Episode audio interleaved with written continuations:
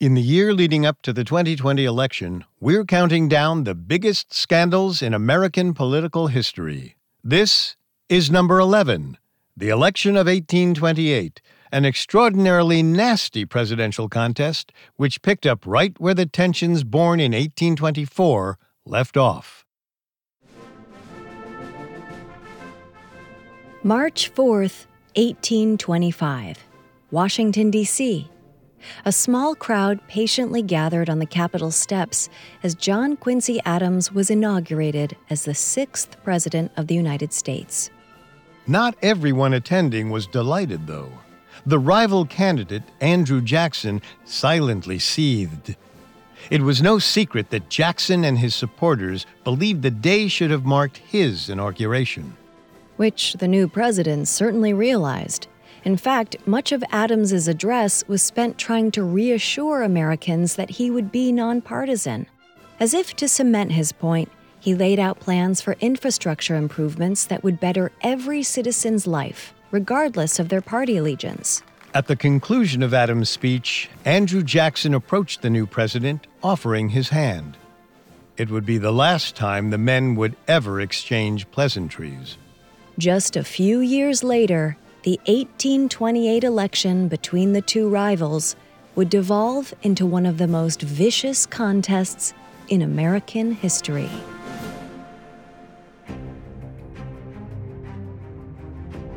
Welcome to Political Scandals, a Parcast original. I'm Richard. And I'm Kate. You can find all episodes of Political Scandals and all other Parcast originals for free on Spotify or wherever you listen to podcasts.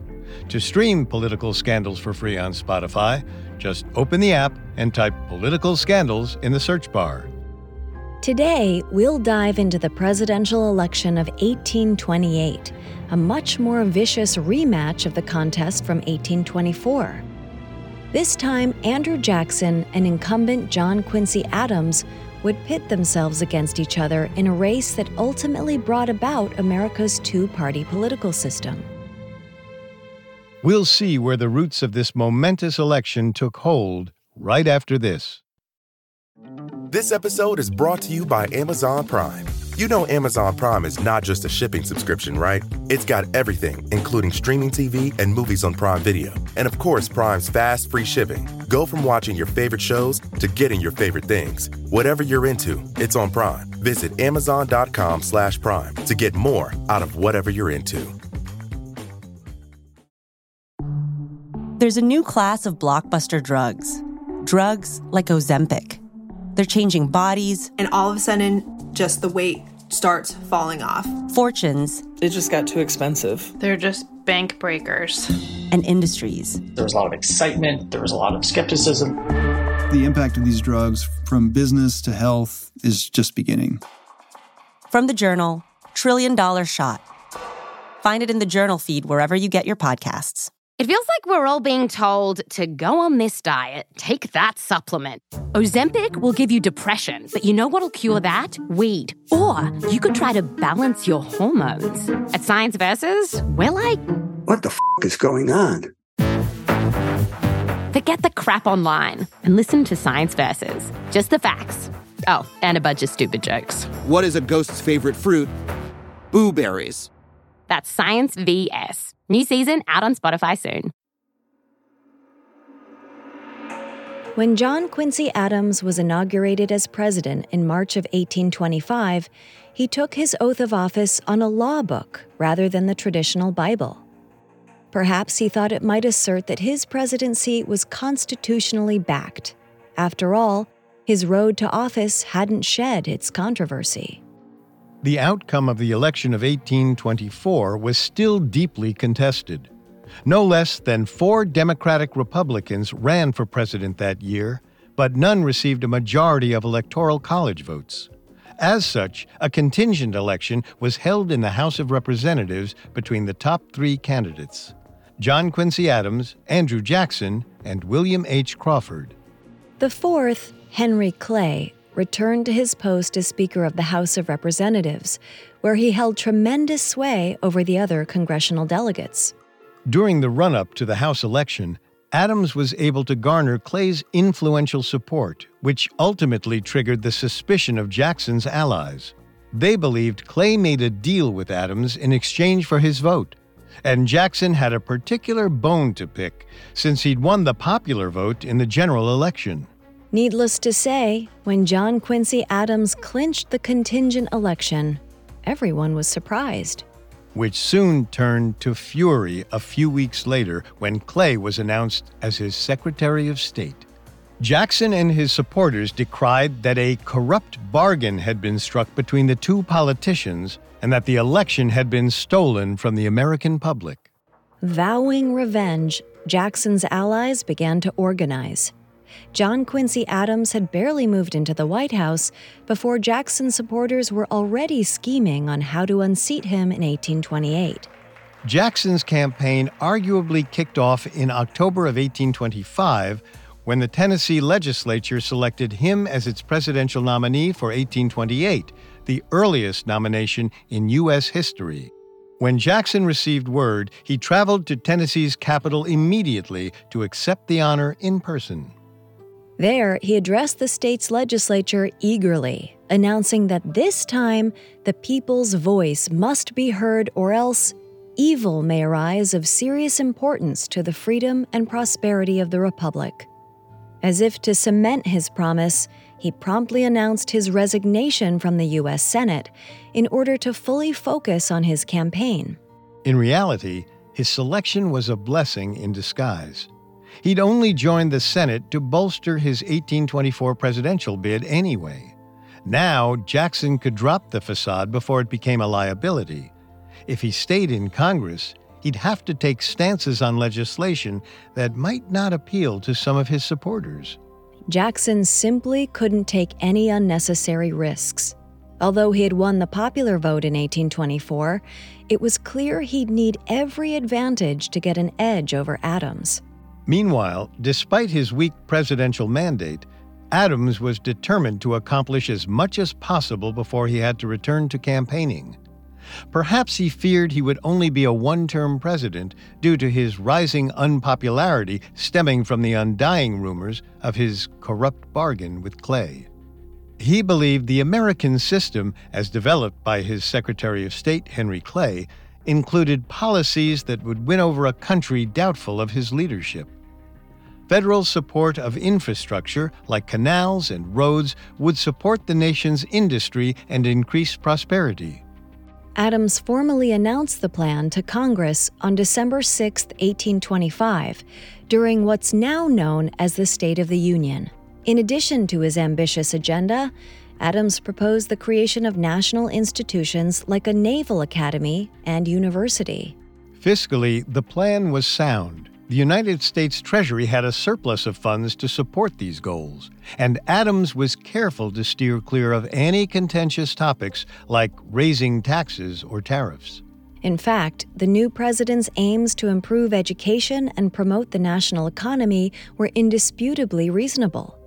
But Adams would shoot himself in the foot, so to speak, as he closed his speech warning that America would doom itself to perpetual inferiority if it simply followed the will of the people instead of dreaming bigger. His agenda faced immediate criticism from various political factions. Adams seemed destined to be scorned no matter what he did. Conservative legislators scoffed, deeming his plans grandiose and unconstitutional. They believed states should be in charge of their own infrastructure. Southern politicians weren't pleased either. They believed Adams supported abolition and feared he would make the South dependent on the national government only to abolish slavery. And of course, pro Jackson legislators were against any and all of Adams' policies, still viewing the president as a corrupt schemer. Even the vice president, John C. Calhoun, condemned his address, proclaiming it was utterly ultra. Ultimately, almost all of Adams' proposals were defeated in Congress. Not even a sensible proposal for a universal weights and measurement system made it through. Adams was losing valuable time trying to mend fences as president, time Jackson and his allies were using to prepare for the next election. And upon the second try, they'd learn from their past mistakes, starting with building loyal political partnerships. After Adams' controversial annual address, a strong anti Adams coalition developed in Congress. The alliance had three branches, each surrounding one powerful politician. First, there were the Calhounites, allies of the vice president, who scorned Adams' appointment of Henry Clay as Secretary of State. They also condemned the president's expansion of federal power. Second were the Crawfordites, a conservative group now headed by the powerful New York Senator Martin Van Buren. They believed in the old Jeffersonian ideals of small federal government and states' rights. And last but certainly not least were the Jacksonians. Still bitter over the election of 1824, they believed it was time to make amends for what had corruptly been stolen from Andrew Jackson. While all three factions held very different political beliefs, they were united in their mutual distrust of the president. Unfortunately for Adams, this meant he had essentially no support on Capitol Hill besides his fellow Northern lawmakers. The congressional election of 1826 only made things more polarized when the Democratic Republicans, the party he and Jackson shared, split. Supporters of Jackson were dubbed the Democrats, while supporters of Adams were called National Republicans. In large part, Jackson rallied his coalition around its animosity towards Adams. This sentiment then bled into Congress, where Jacksonites would loudly criticize anything the president proposed. When the results came in from the 1826 election, the Democrats gained a number of seats in Congress, while Adams' National Republican Party lost power. It was the first time in United States history that Congress would be under control of the president's adversaries.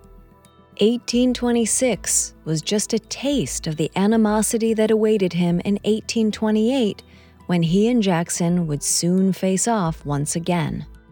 Almost immediately after the congressional election, Andrew Jackson's network began tapping its resources, hoping to drum up support for the former general. Specifically, New York Senator Martin Van Buren traveled to the South to garner backing from powerful Crawfordites and Calhounites. Van Buren's mission was no secret in Washington either. When the president requested that Van Buren visit in the spring of 1827, the savvy politician agreed. He had no trouble being cordial with his adversaries, and he knew his support for Jackson made Adams nervous. More than anything, Van Buren relished any opportunity to make the president sweat. It worked. After the meeting, Adams woefully wrote in his journal My own career is closed. My duties are to prepare for the end with a grateful heart and an unwavering mind. But Adams' allies would not let their president fade into the background so easily. As the election of 1828 neared, they readied whatever they could wield against Jackson and his brash supporters. Coming up, we'll see just how ruthless the mudslinging got on the campaign trail. Hi, it's Richard. Can't get enough history, politics, or true crime? Well, then, do I have a new Spotify original from Parcast for you? It's called Very Presidential with Ashley Flowers and it uncovers the most damning details surrounding the world's most high profile leaders.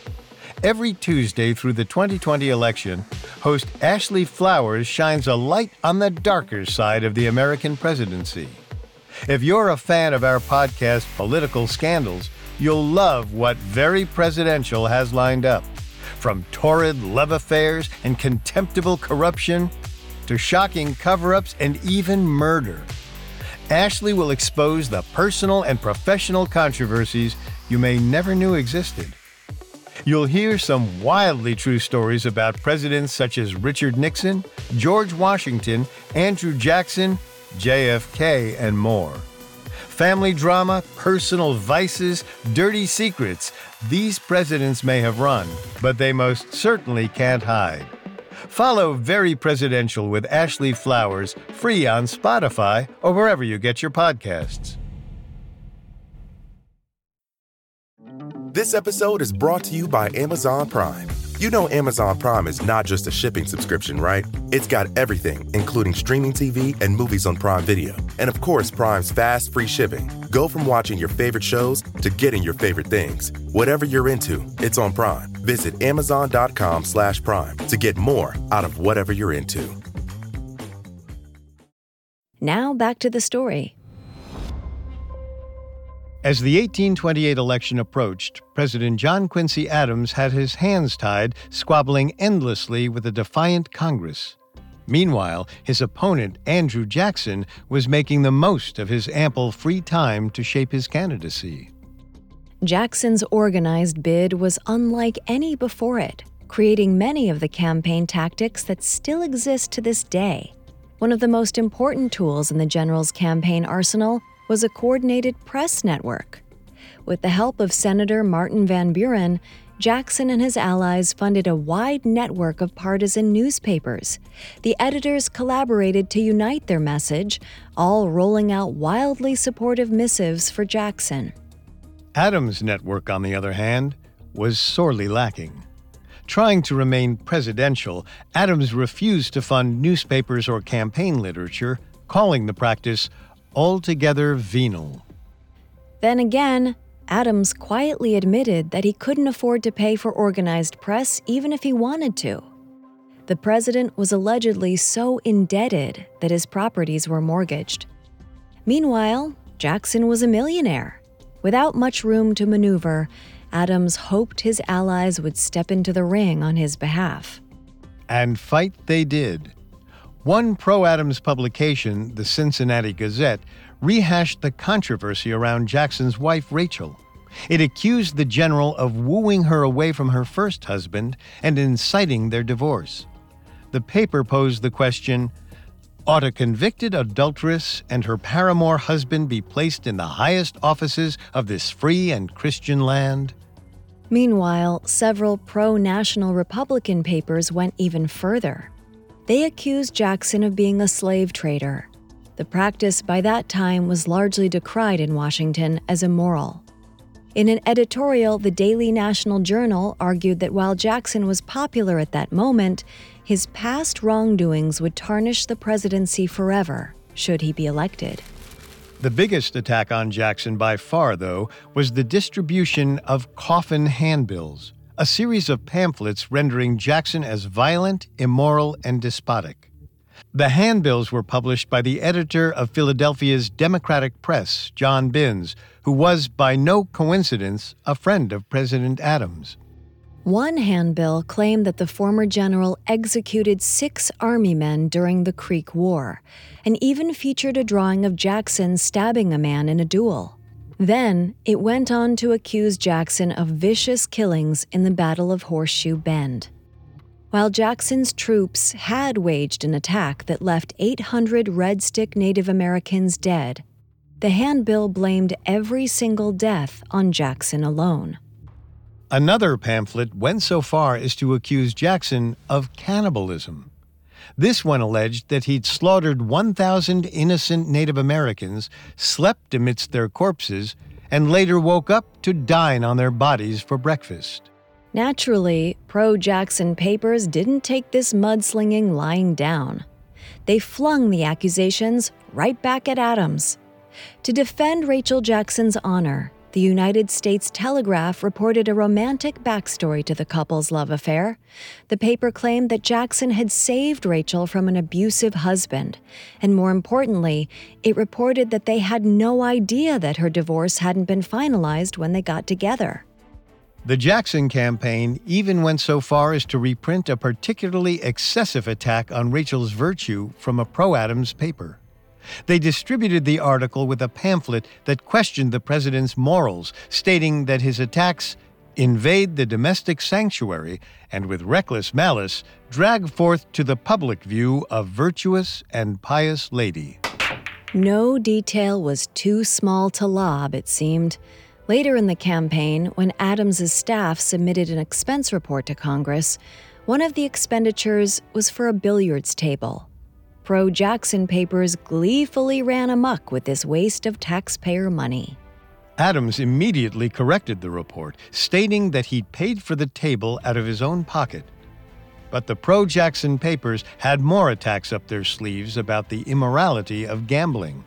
One article in the United States Telegraph raised the question Is it right that the president, as the head and father of a moral, religious, and money saving people, should set such an example?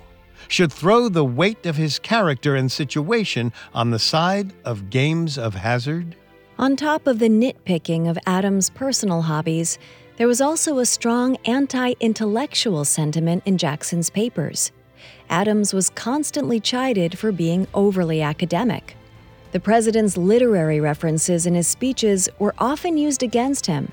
Papers snidely called him European. In the mind of the average American, who'd likely never travel to Europe, those across the pond were believed to be immoral, snobbish, and obviously un American.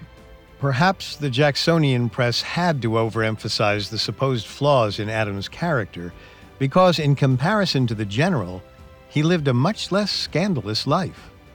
So the Jackson papers spun stories that often devolved into slander. The New Hampshire Patriot alleged that Adams had furnished a Russian czar with a young American girl when he had served as magistrate in Russia. Despite the story's little bearing in reality, other pro Jackson papers ran with it, calling Adams a pimp. Predictably, the Democratic papers also kept railing against Adams and Clay's supposed corrupt bargain readers were told their president was a crooked insider only looking out for his own gain. Unsurprisingly, voters were swept up in the sensationalized press. The candidates' policies were nowhere near as provocative as their personas, and Jackson's campaign was about to take its flair for personality politics to the next level. After accomplishing their goal of disparaging President Adams in the press, the Jacksonians wanted to build a cult of personality around their own leader. Pro Jackson papers published little information on his policies, instead, focusing on painting him as a folk hero. As they told it, Andrew Jackson, nicknamed Old Hickory, was a fearless frontiersman and war hero. As a relative political outsider, he was perfectly poised to wipe corruption out of Washington. The Democratic press tried to underscore this by touting polls showing Jackson's popularity, despite the fact that these straw polls only queried those already supporting Jackson. The papers gleefully used them to further the message that the general was the popular choice. Beyond the press, Jackson's campaign distributed medals, buttons, and even commemorative plates with Jackson's image painted on, all of which were likely distributed to the lively tune of The Hunters of Kentucky. The folk ballad about Jackson's victory in the Battle of New Orleans was co opted as the nation's first campaign song. The tune soon became massively popular across the country. Jackson's campaign took every opportunity to grow support for the former general. Community leagues, nicknamed Hickory Clubs, were created to further the Jackson message at the local level. These groups would plant hickory trees in town squares, organize rallies and parades, and hand out propaganda. No previous candidate in American history had shown so much effort to motivate average citizens to campaign on their behalf. In comparison, Adams' campaign woefully lacked enthusiasm. Efforts to create community clubs that supported the president mostly fizzled out and pro Adams rallies only occurred in the North, not nationwide like Jackson's. In light of this, it wasn't a total surprise that the president himself appeared to be losing his steam. He refused to travel to speak to potential voters, even when it would have surely helped his reelection chances. Adams flatly stated, This mode of electioneering suited neither my taste nor my principles. With the controversy of 1824 lingering and the animosity of Congress at his back, Adams was utterly worn down.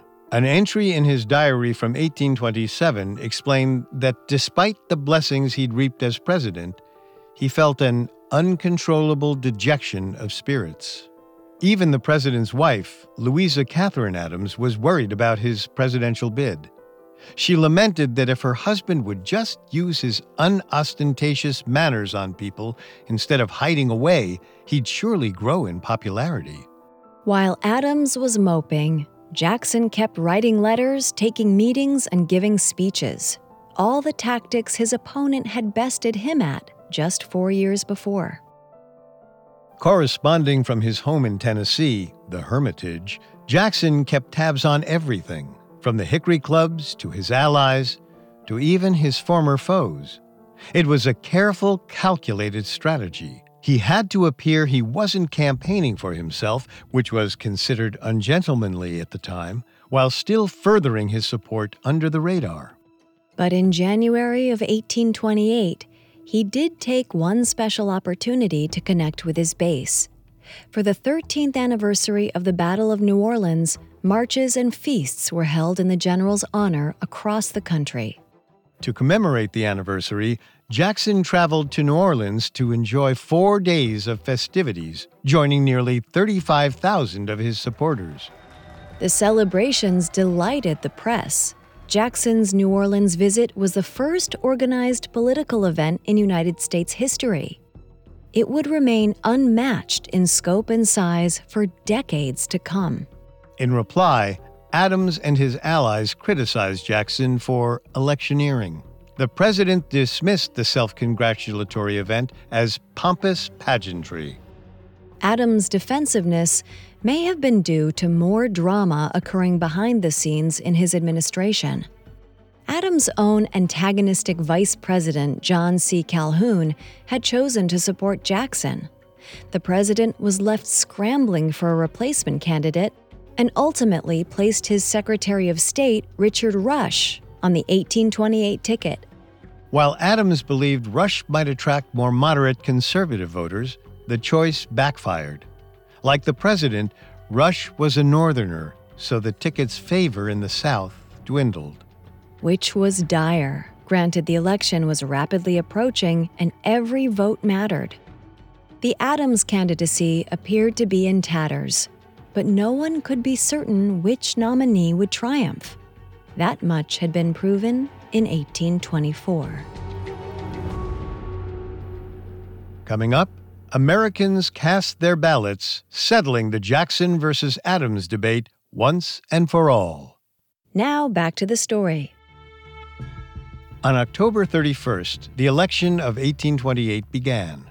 Voting would continue throughout November. Then, the Electoral College would meet on December 3rd to place its votes. Public excitement seemed to be behind the more populist candidate, Andrew Jackson. However, nearly everyone knew this didn't guarantee victory. Last time, Jackson had won the popular vote, but still failed to gain the presidency. A political expert like John Quincy Adams could once again find an ace to outmaneuver Jackson and secure a second term. But this time around, appealing to the common electorate mattered more than ever before. By 1828, all but two of the 24 states in the Union chose their electors by popular vote, down from six in 1824. In the days before balloting began, Jackson's local Hickory clubs organized parades in cities across the nation. One such parade in New York was reported to be over a mile long, with participants carrying torches and portraits of Jackson. Parade goers also carried hickory brooms, a symbol of Old Hickory's promise to sweep out corruption in Washington. Adams's supporters also tried to use parades to whip up public enthusiasm, but with much less success. In addition to being smaller than Jackson's parades, Adams's were decidedly antagonistic and morbid. A parade in Philadelphia featured six coffins as a reference to the coffin handbills and Jackson's supposedly murderous rage. Old Hickory's allies always had a joke, though. They quipped darkly that the coffins would soon contain the bodies of Adams and his cabinet members. With this last note of bitterness to set the stage, the two men focused on getting voters to the polls. The Telegraph, a pro Jackson paper, exclaimed, Let not a vote be lost. Let each free man do his duty, and all will triumph in the success of Jackson, Calhoun, and liberty. Some Hickory clubs even dispensed food and drinks at polling places to attract voters. Unfortunately, that worked a little too well. The polling places became rowdy with mobs of drunken Jackson supporters. Adams' campaign took a more sedate path in encouraging voting. A pro Adams paper in Maryland politely pleaded We call on you, friends of religion and good morals, to turn out on the 10th of this month. Not to say that Adams' allies were totally timid. His supporters levied threats when pleading fell short. Workers in New York were cautioned that a victory by Jackson could mean they'd soon be out of a job. Surely a Southerner would protect the interests of Southern workers over Northerners, so they best vote for Adams, or else. It seems the various calls to vote worked. Voter turnout in 1828 doubled, up to 57% from 27% in 1824. Despite Jackson's boasts about winning the popular vote four years before, the truth of the matter was that not many men actually voted that year. In 1828, Jackson's campaign had done a significantly better job at energizing voters. The amplified partisanship and competition of the election meant the public was more likely to side strongly with one candidate or the other, and thus more likely to vote. The only question that remained was which candidate had the newly engaged electorate chosen? In a landslide victory, Old Hickory was chosen to be the seventh President of the United States. Jackson had received 178 electoral votes to Adams' 83, winning the majority of the vote in 15 states compared to the incumbent president's paltry nine. And to top it all off, the popular vote was also a clear and decisive victory for Jackson. He won more than 56%. Jackson's organized and steady campaigning had finally paid off. Prior to this election, voters had little interest in national elections and instead focused on local and state races, which they believed more directly affected them. Jackson's efforts effectively reversed this thinking. After 1828, American voters were mobilized to pay attention to national races, much to the detriment of local contests. The innovations of Jackson's campaign would go on to become the stepping stones to modern political parties. A centralized committee that united the campaign message, mass publicity events, and campaign paraphernalia, all born from the minds of Jackson's team, would continue for centuries. John Quincy Adams, though deeply saddened by the loss, wasn't all that surprised. It had been a long time coming he gloomily wrote in his diary The sun of my political life sets in the deepest gloom. Henry Clay, Jackson's fiercest political opponent, wasn't shocked either, but stood by his president in calling the election results a calamity. Not that Andrew Jackson cared much for these reflections. He was thrilled to have won the presidency at long last, relieved that the alleged corruption of the 1824 election had finally been corrected. Unfortunately for the new president elect, tragedy was about to strike. On December 22, 1828, Jackson's beloved wife Rachel died of a heart attack at the age of 61. A heartbroken Jackson buried her in a garden at the Hermitage two days later. But the volatile Jackson was not only distraught, he was furious. Rachel had increasingly voiced worry about her health leading up to the campaign, so in light of her death, the grieving Jackson searched for an object for his rage. He would blame Adams's slanderous press as the undeniable cause of Rachel's untimely death. Jackson claimed the stories about his wife had been so damaging as to weaken her heart. He angrily wrote, I can and do forgive my enemies, but those vile wretches who slandered her must look to God for mercy. Adams, for his part, denied any involvement with the publications. Nevertheless, when Jackson arrived in Washington, D.C. one month later, he refused to pay the customary visit to the outgoing president. It was then Adams's turn to be taken aback. It was an ungentlemanly slight. Jackson's behavior proved his belief that the former general was both unpredictable and uncouth. After consulting with his cabinet, Adams reciprocated the president elect's rude conduct by refusing to attend Jackson's inauguration. On March 4, 1829, as many as 21,000 supporters attended Jackson's swearing in, even though without amplification, most of them would not be able to hear the new president's inaugural address. In his short speech, Jackson promised to protect states' rights and wield the full power of his presidency. In conclusion, Jackson triumphantly rode away on horseback to an open house celebration at the White House. The party proved somewhat disastrous. The crowd that descended, filled with well wishers hoping to shake the new commander in chief's hand, was nearly a mob. The White House became so crowded, Jackson had to escape out of a window and stay the night at a local hotel. Back at 1600 Pennsylvania Avenue, guests with muddy shoes stood on the furniture. Thousands of dollars of china were broken by the night's end. It was reported that the party didn't conclude until staff put alcohol on the White House lawn, luring the visitors away from the building. The staff reported the carpet smelled of cheese for months afterward. Of course, Adams' allies, the National Republicans, had a field day criticizing the uncivilized scene. They gleefully compared the party to the sacking of Versailles and gave Jackson the nickname King Mob. Though John Quincy Adams would leave Washington after Jackson's inauguration, he wouldn't stay away for long. The former president spent a couple years on his family farm licking his wounds. He even wrote an epic poem whose antagonist seemed to be a stand in for Andrew Jackson.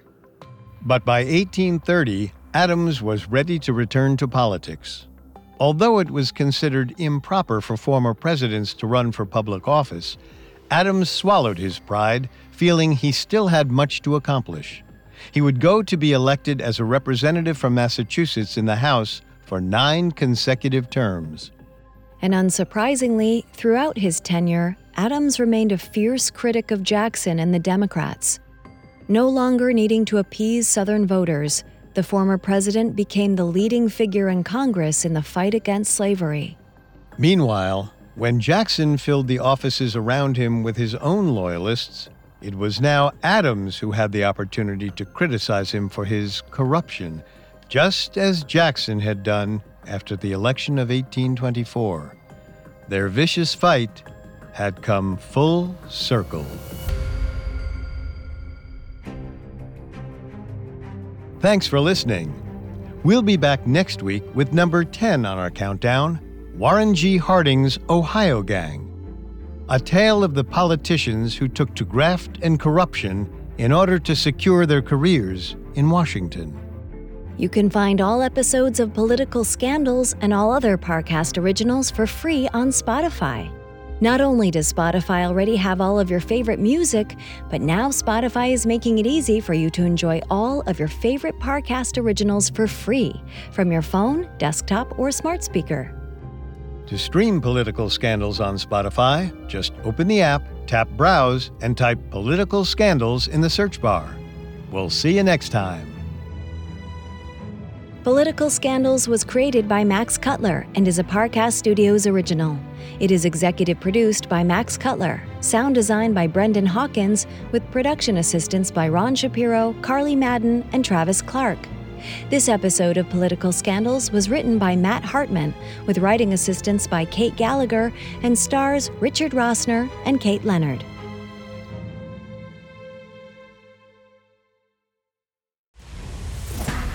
It's the most powerful position in American politics, and arguably the world.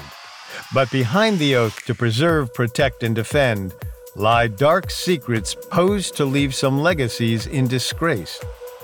Don't forget to check out the new Spotify original from Parcast, Very Presidential with Ashley Flowers. Every Tuesday through the 2020 election, host Ashley Flowers shines a light on the darker side of the American presidency, exposing wildly true stories about history's most high profile leaders. If you enjoy political scandals, you'll love this new series. Follow Very Presidential with Ashley Flowers free on Spotify or wherever you get your podcasts.